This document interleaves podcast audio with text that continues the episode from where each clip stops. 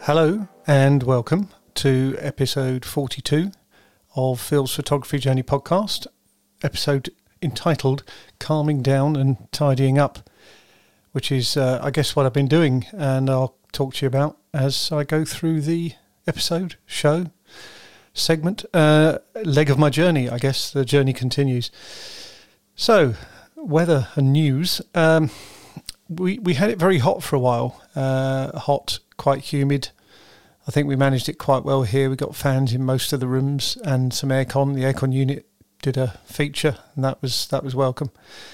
Uh, and then it cooled down quite a bit, and then just today, so I'm recording this on Tuesday, the eighth of September. Uh, it's got quite humid, pleasant. It's only about 22 degrees or something. 23 now. I lie. 23 in Celsius. Uh, that's going to be about three times that or so and so so on I can't speak, about three times that in um, uh, Fahrenheit for those who use that scale. And it's um, yeah, it's it's it's pleasant. You know, the days getting shorter. That's what always happens. And uh, I've been trying to get out in the garden a bit more and failing generally. Uh, but the rain that we did have that caused a flood at Swallow Towers, and uh, again I'll come on to that in a bit. Um, that hopefully is is left in terms of its intensity, and that if we see any rain from now on, it hopefully we will be seasonal. Um, so yeah, let's uh, let's hope that continues. Um, news wise, certainly on the the COVID front, um, a bit strange. They've they've been doing these local lockdowns in the UK. Started with Leicester, but then it went to a few different cities in the north, predominantly in the northwest of England. And I know that when I last looked at the stats for Croydon, the number of cases per 100,000 of the population was eight. Eight, not a bad number. Um, I think it got to something like 300 in Bolton per 100,000. So obviously it's a problem. And they're bringing in all sorts of measures. So actually, if you were a business serving customers, uh, you would have to now switch to takeaway. So almost like a, a large number of elements of the original lockdown, which is going to cause a problem for some businesses who probably hadn't really got back onto their feet yet. And what they're saying is that the the main the main cause of these uh, are the 20 to 30 year olds not behaving themselves. I mean, I'm kind of I've put a term on that, but uh, there've been a lot of getting together since the exam results were announced, and we've got all sorts of universities and schools going back. Although some of those are going back, certainly in businesses as well, going back. Someone's having COVID, COVID, whatever, and uh, they're having to all go home again. So it's all a bit of a mess. Um, I think, and, and, the 20 to, 20 to 30 year olds who are, are experiencing these cases are kind of saying, well, we're okay because it's not really affecting us. In fact, you might only have a few symptoms for a few days and then it'll all move on. That does miss the point uh, somewhat because it's it's okay if you then do your strict isolation if you have the condition, um, but if you then go and visit parents, grandparents, that's when it could start to cause a problem. Um, we, we're thankfully not seeing a huge increase in the number of deaths. So we've had about 3,000 cases a day for the last few days. Excuse me I just close the blind a bit. Um, yeah, so about 3,000 cases a day, but three deaths a day. That's just the number three, not per anything. And uh, which three is three too many, uh, but it's still, it, you know, if this behaviour continues, then we, we've got to look out for that. So, bit of an issue. Hopefully, can be dealt with by having the concentration of managing efforts around the areas where the problem is actually uh, occurring. So let's hope they can they can deal with that. Um, locally, uh, one of the reasons I guess I've not got round to doing this is that Sue's been in hospital uh, a couple of times. Um, I don't think she minds me saying, because I've already put it on social media, but she had a bit of a gallbladder problem and escaped gallstone. There you go. And initially, it was a period of pain build up that just became too much. So we went to our local A and E, and uh, they were brilliant. Um, Croydon University Hospital, and so she was admitted and they monitored her for a few days. The levels, uh, the, the, and they check all the time. Basically, it's it's, it's excellent care.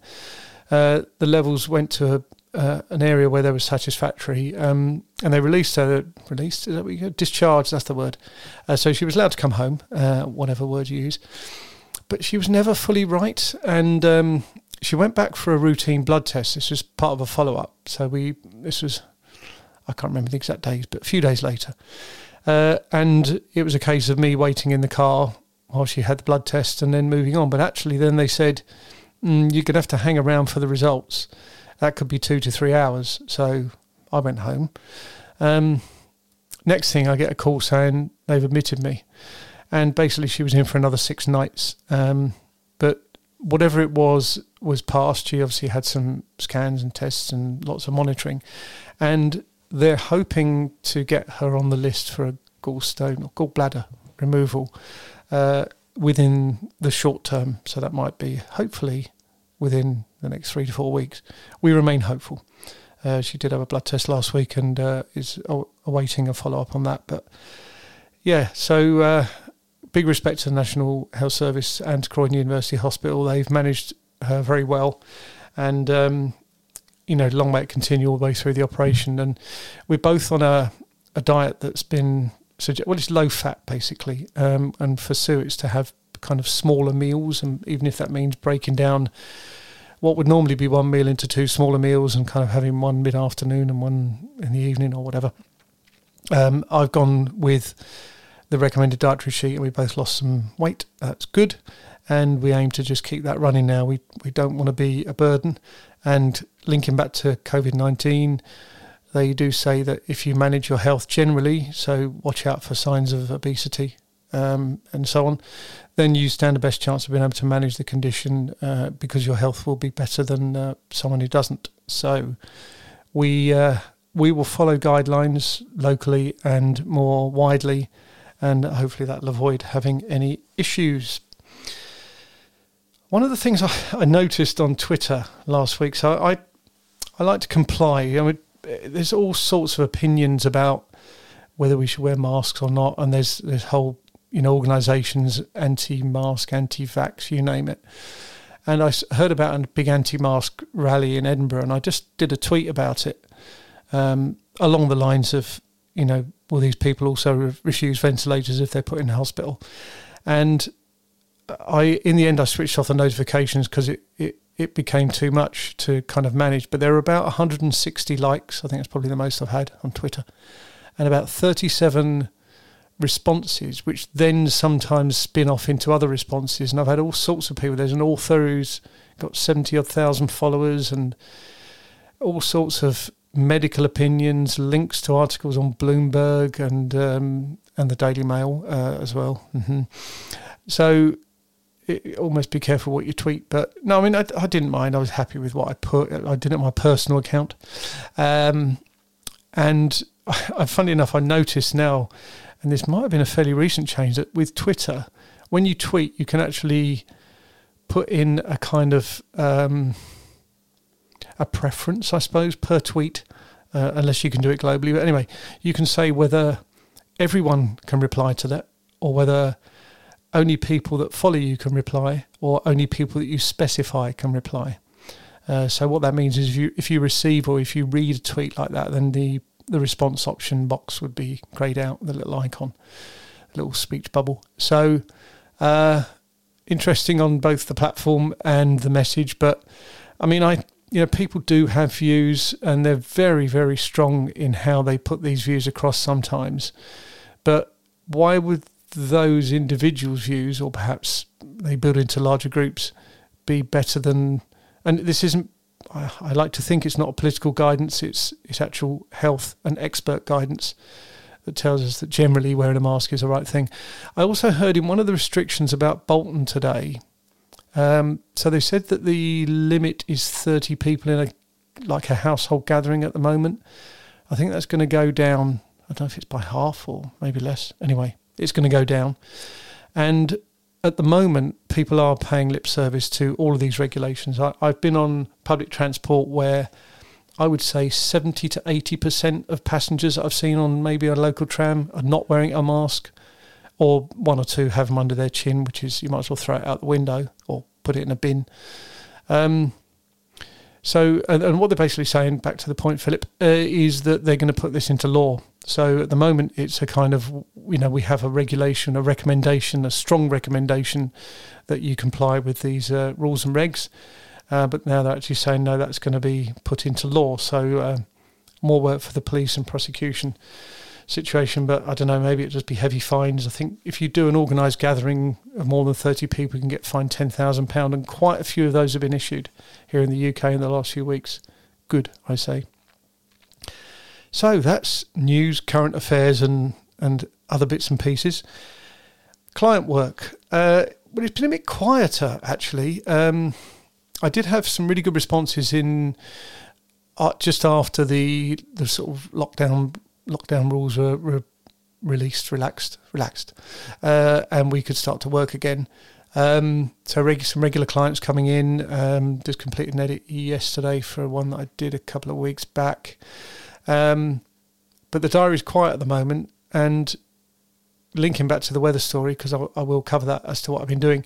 Um, yeah, I, I'm, I'm not massively concerned at this stage uh, that I've not got those bookings. Uh, I did do a stills shoot, theatre stills. Um, talk about that soon. But uh, one of the other things I've been doing is tidying up my garage. So my garage has been a bit of a mess for a while, loads of stuff, and we had a flood. So in this very heavy rain period that we had at the end of the, the warm weather, uh, various bits of possession in my garage were floating around, uh, and it wasn't pretty. So, as well as investing in a squeegee from which I ordered from Amazon in the States, and it came within two days, which was brilliant. And I've actually used it once, and it was so effective. Um, I decided to uh, sort out the garage, and actually, I had some old block paving from when we had our driveway done. So that is that is now a raised platform for anything that uh, could be a bit at risk of any other water ingress that might happen in the future. And the aim is really to obviously get rid of stuff that I don't need, be ruthless. You know, I mean, if we were moving house, would I justify putting it on a removal lorry? That kind of um, mindset. So a lot of that stuff has gone. I've done a, a thing on our local WhatsApp to hand stuff out to the neighbours to see if they can make good use of it. And some of that's been taken up, like old wood panels and things. And uh, and I've been labelling and organising, and it's been very cathartic actually. I mean, I've still got more to do. Uh, I've changed the lighting from a um, fluorescent to LED, and I had an electrician doing a rigging up another one tomorrow. Um, getting it done by a professional because I don't rate my own electrics, um, and I recommend using a professional. So that will help with the kind of um, the main setup of the garage, and then I'll be probably for the next few weeks pottering every now and then, going out and doing a a shelf here or a bracket there or a hook there or whatever just to put things where I want them. But as well as it being able to just lend itself to work that I need to do around, you know, local jobs or household jobs, uh, also I want to store some gear out there, the heavier duty stuff, um, stands and that sort of thing, and uh, clamps and whatever. Anything that basically would be fine in a if if it gets slightly damp even though this is all going to be on racks and shelves and rails and things, I've, I was thinking about putting some rails up to put some boom arms on and all that. Anyway, I will get there. It's going to be kind of work it out as I go along, um, and and eventually I'll feel organised and proud of myself, and then I'll have to start on what's in the loft, which is a another ball game entirely. So, so yeah, so the opportunity, both in terms of uh, slightly quiet on the bookings front and necessity because of what happened with water damage and just the need generally to get things organised has meant that I've not been, you know, fussing around looking for things to do. Um, one of the things that is, uh, I mean, I've done paid gigs for, but it's also something I enjoy immensely is doing a production shoot or theatre still shoot. Um, although I'd be up for doing cinema film set stuff. Not done any yet, but I will be perfectly up to do that. And uh, I've been in touch with Phil Willmott ever since Sue did some work for him, did some work, did an acting job at the Union Theatre, uh, Peace in Our Time back in uh, just just immediately prior to lockdown. And um, Phil uh, basically liked my work, and that's really good. He's a very influential guy, director, journalist, and arts person extraordinaire. Phil lives um, in Rotherhithe, right on the Thames, in a flat overlooks the Thames there, and there's a little beach, and he basically put production to get together called Hamlet on the Beach. And uh, marvelous backdrop, so you can look back and see the Shard and you know the the Thames and boats chugging along. And I did the uh, the dress rehearsal shots. Well, actually, I did a rehearsal shot that they were able to use online and social media promotion. Everyone's working for nothing, which is laudable. And of course, it's it's open air theatre, so it's more COVID safe. And they're doing a thing where you, you order your tickets online, go to the local pub, um, do fill in your test and trace form, and then you can watch uh, on the beach.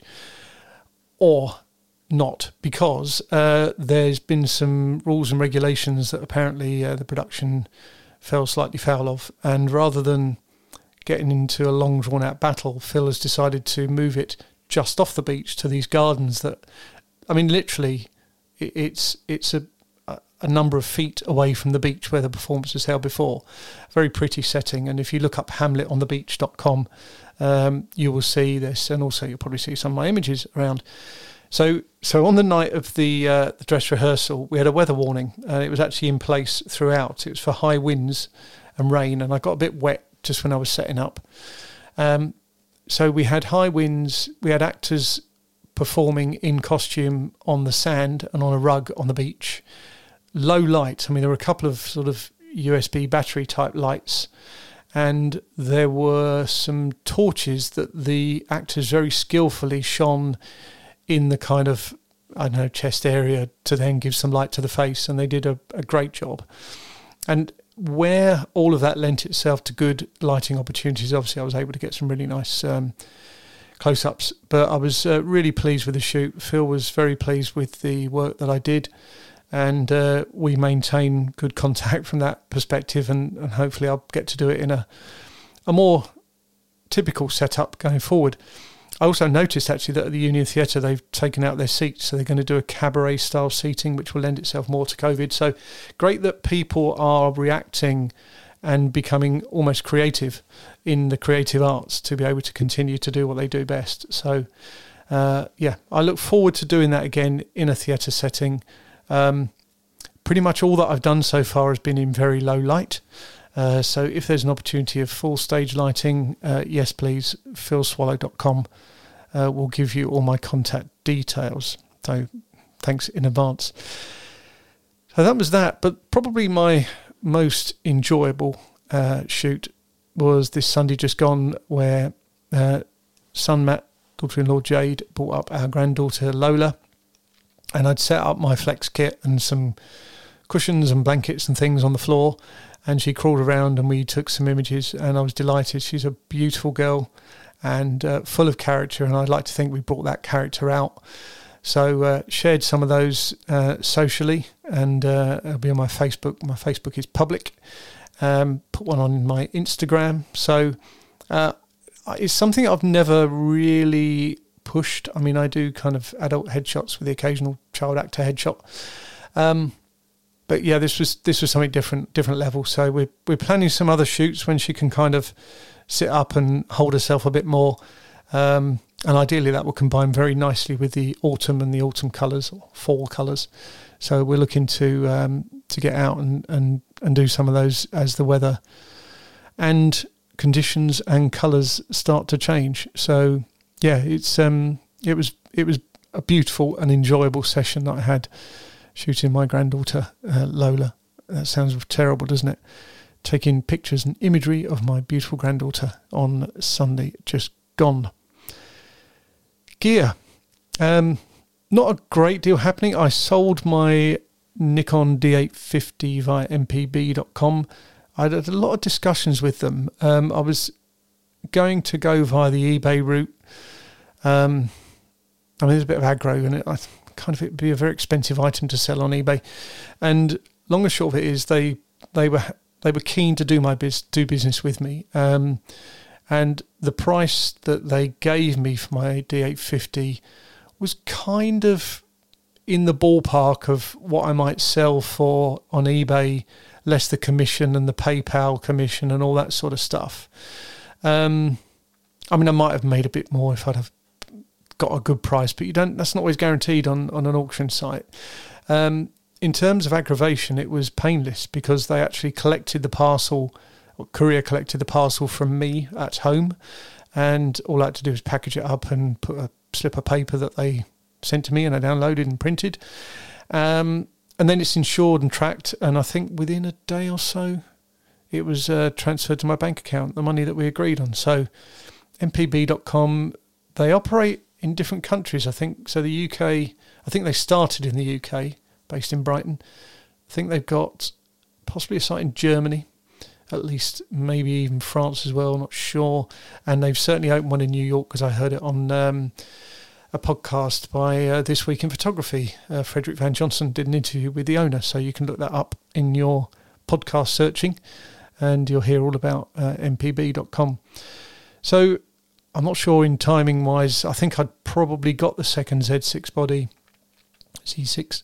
Uh, so that's kind of up and running. And what I've been doing is actually um, switching the new body for stills so that I can l- keep the shutter count down. Um, and then there's still lots of, or there is lots of rumor about them bringing out a, a Z6S.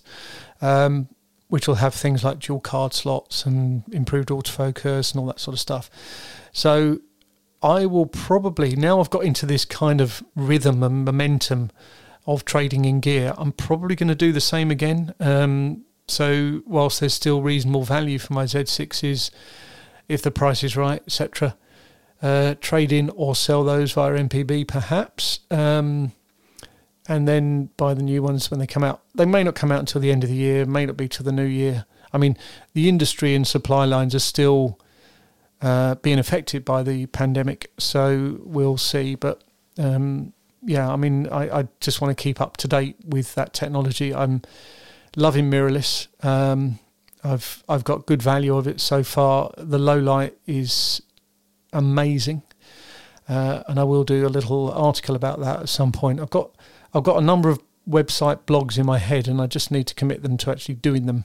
Um, and again, it's even without regular clients at the moment, uh, time just flies by. But uh, yes, I will do that. So yes, uh, very pleased. Um, edited in Capture One, and uh, for the Hamlet shoot, it was very low light. Have a look on my website under theatre stills, and you'll see some examples and uh, hamletonthebeach.com if you were thinking of going if you're based in London. I think it's on for, for the rest of the month.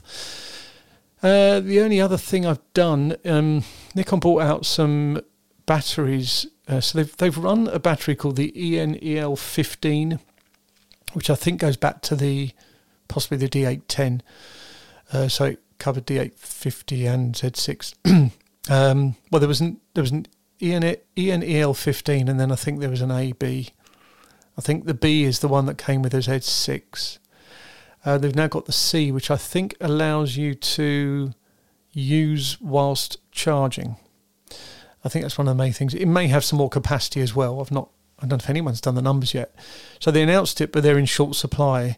Uh, I went on to Wex, which is a um, a dealer, big online presence and store presence. So they've got a London store, and they were doing ten percent off batteries until the end of September. So check that out if you're looking to buy some new batteries, spare batteries from your camera.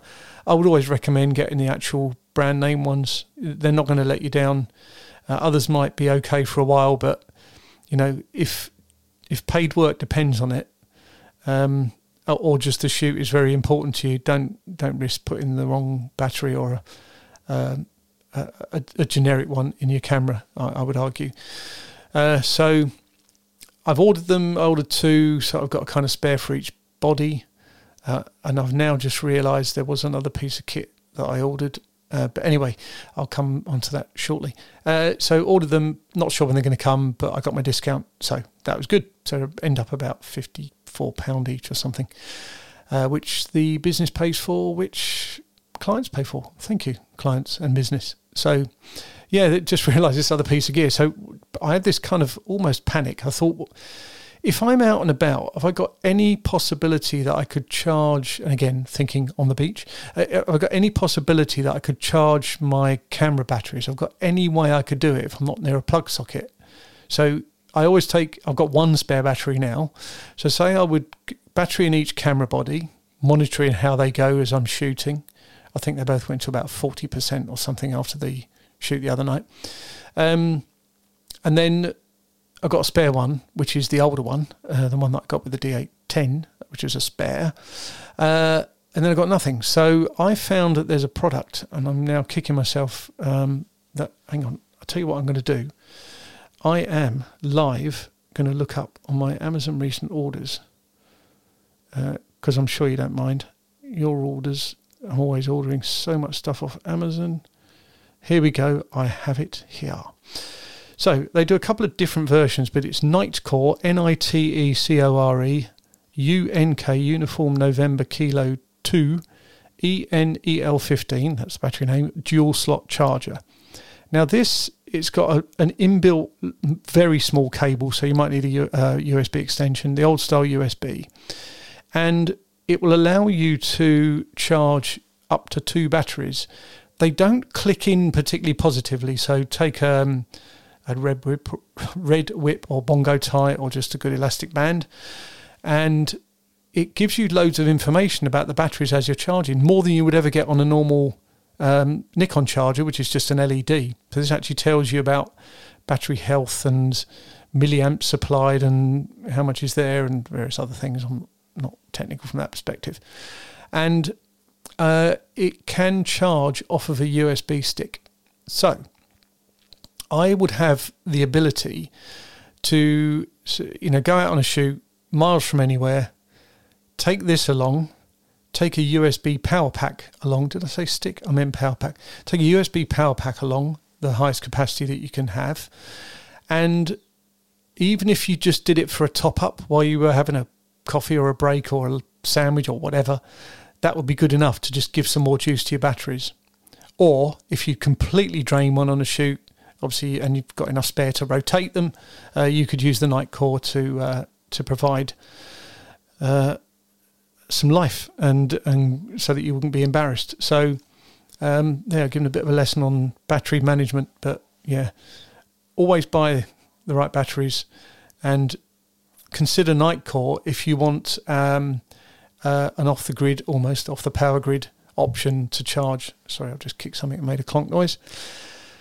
So what have I been doing other than that? Well, I've been working on my my marketing and organisation. Um, I may also revisit some stock. I got a prompt today from Alamy saying, "You got some draft pictures. You need to put them on so they can sell." Well, um, I did a little tester across Alamy, Shutterstock, and Adobe. I don't think I'm with any more stock suppliers, and I don't have many stock images, but they do sell quite well. Um, and it was to see this was I think it was something like six images, the same images I lo- uploaded to each site uh, of a trip that we did to Budapest about two and a half years ago now, maybe longer. Um, just to see if I would be able to make use of my back catalogue of travel travel images. And I'm not sure if Alamy were the one, but one of them said, "Yep, yeah, they're all in one said, "Oh no, the following's wrong," and the other said, "Oh no, the following's wrong with these too." So uh, with stock, you do have to comply with rules and regs. Um, but maybe Alamy was the one. I need to check check my refer- records and references references, uh, and I'll get those on and up for sale. Alamy's a bit odd. I've I've made good money on Alamy, probably the most money on Alamy. I tend to get very few general sales day by day, week by week, even month by month. But often when they do sell, it might be for like a book run. So one of my images ended up on kayak.com. So if you do a search, I've probably mentioned this in the past, apologies. Uh, if you do a search for flights to Charlottesville, Virginia, uh, there's be a little street with some pavement cafes and Sue walking along the middle. Uh, so they bought that via stock for me. And there was another one, there was a print run um, and I, again, I've never seen the publication. I think that was the same image. Uh, I got a couple of hundred quid for that, which was nice. And I think another one ended up in a National Geographic online article. Uh, so I kind of jokingly claim that I'm a National Geographic published photographer, uh, even though I don't really do that sort of photography. Well, I love travel. Um, we all do, perhaps, when we can. That's for another day, another story. So yeah, working on marketing. Um, I, there were a few things I'd not done right on my marketing. I only found out the other day I wasn't even recording goals, and I thought I was, but I wasn't. But if you keep close to the analytics, uh, Google Data Studio, which is fast becoming very popular with me, um, not only can you read and learn from the trends and from the analytics, you can also see well, why is something saying no data or null? Is it something that actually I'm not worried about anyway, or is it something I really should be monitoring? And there's lots of articles about it. So don't try and eat all the elephant in one go. Um, you know, bite off chunks, and it can be really valuable. Uh, so the more I use it, the more I'm enjoying using it. And, all, I've built my own dashboards around, um, and I look at it every day. So times a day, who's looked at my site at what time, what pages do they look at, where do, where are they located I can also then tie up because I've got timings on another table within the same kind of dashboard that I built that shows at what time of the day were ads called upon by, via Google, and by piecing those together, and I mean, I mean, I've done it in a basic way, and there might be a more uh, fancy way of doing it, but I can kind of work out what someone was searching for from when as in what time, where they were loca- located, and how much of my Google ad budget was spent uh, on doing that. And there's still some science I want to understand about Google ad budgeting. Someone did a search for my theatre or on my theatre stills ad because I decided to run that ad about a week or so ago, and it cost one pound twelve. Cost me one pound twelve for someone to click on that ad, and I think they spent less than a minute on my website. So, yeah, money can go easily. Um, but you know, you can do things like keyword management. So if people are searching, and I get some weird, wonderful searches on my website, which you can look in at the analytics, find out what search terms people are using. And if they're things that, you know, they search for one thing, they clicked on the Phil Swallow photography ad on Google, it's cost me money. And then they might have stayed five seconds because they realised it wasn't what they were after anyway. So those search terms you can pick up and add as negative. Um, and then if someone puts in those searches in the future, and obviously you only put negative things in that don't relate to what you do, um, then they won't be shown the ad, and therefore that won't repeat itself. So, all sorts of learning, all sorts of fun to be had. Um, I did some tweaks yesterday to my website, and hopefully that might mean that it'll become a bit more sticky. Um, people hang around on the site a bit longer. But you know, it's a journey. You don't just do this once and walk away. Uh, you continue to keep things fresh, keep the content, and as a photographer, keep the imagery up to date. Um, dip in, dip out. You know, choose a certain section of your website to keep up to date and and monitor. Um, but you know, make use of that data. That data is being captured, and Google is is doing all sorts of analysis on it anyway. All you got to do is kind of tap into that and I do recommend Google Data Studio for uh, for learning a bit more about that. So, that I believe is all that I'm going to cover in today's session from um, our little kind of pop up desk that we've got in our media room slash back bedroom. And uh, it's been great fun catching up again. I do apologise uh, that I wasn't able to um, to come back a bit sooner, but again, it's been uh, different times, floods, Sue in hospital, and uh, sometimes these things do get the better of us. So, look after yourself, uh, and I will speak again very, very soon, hopefully.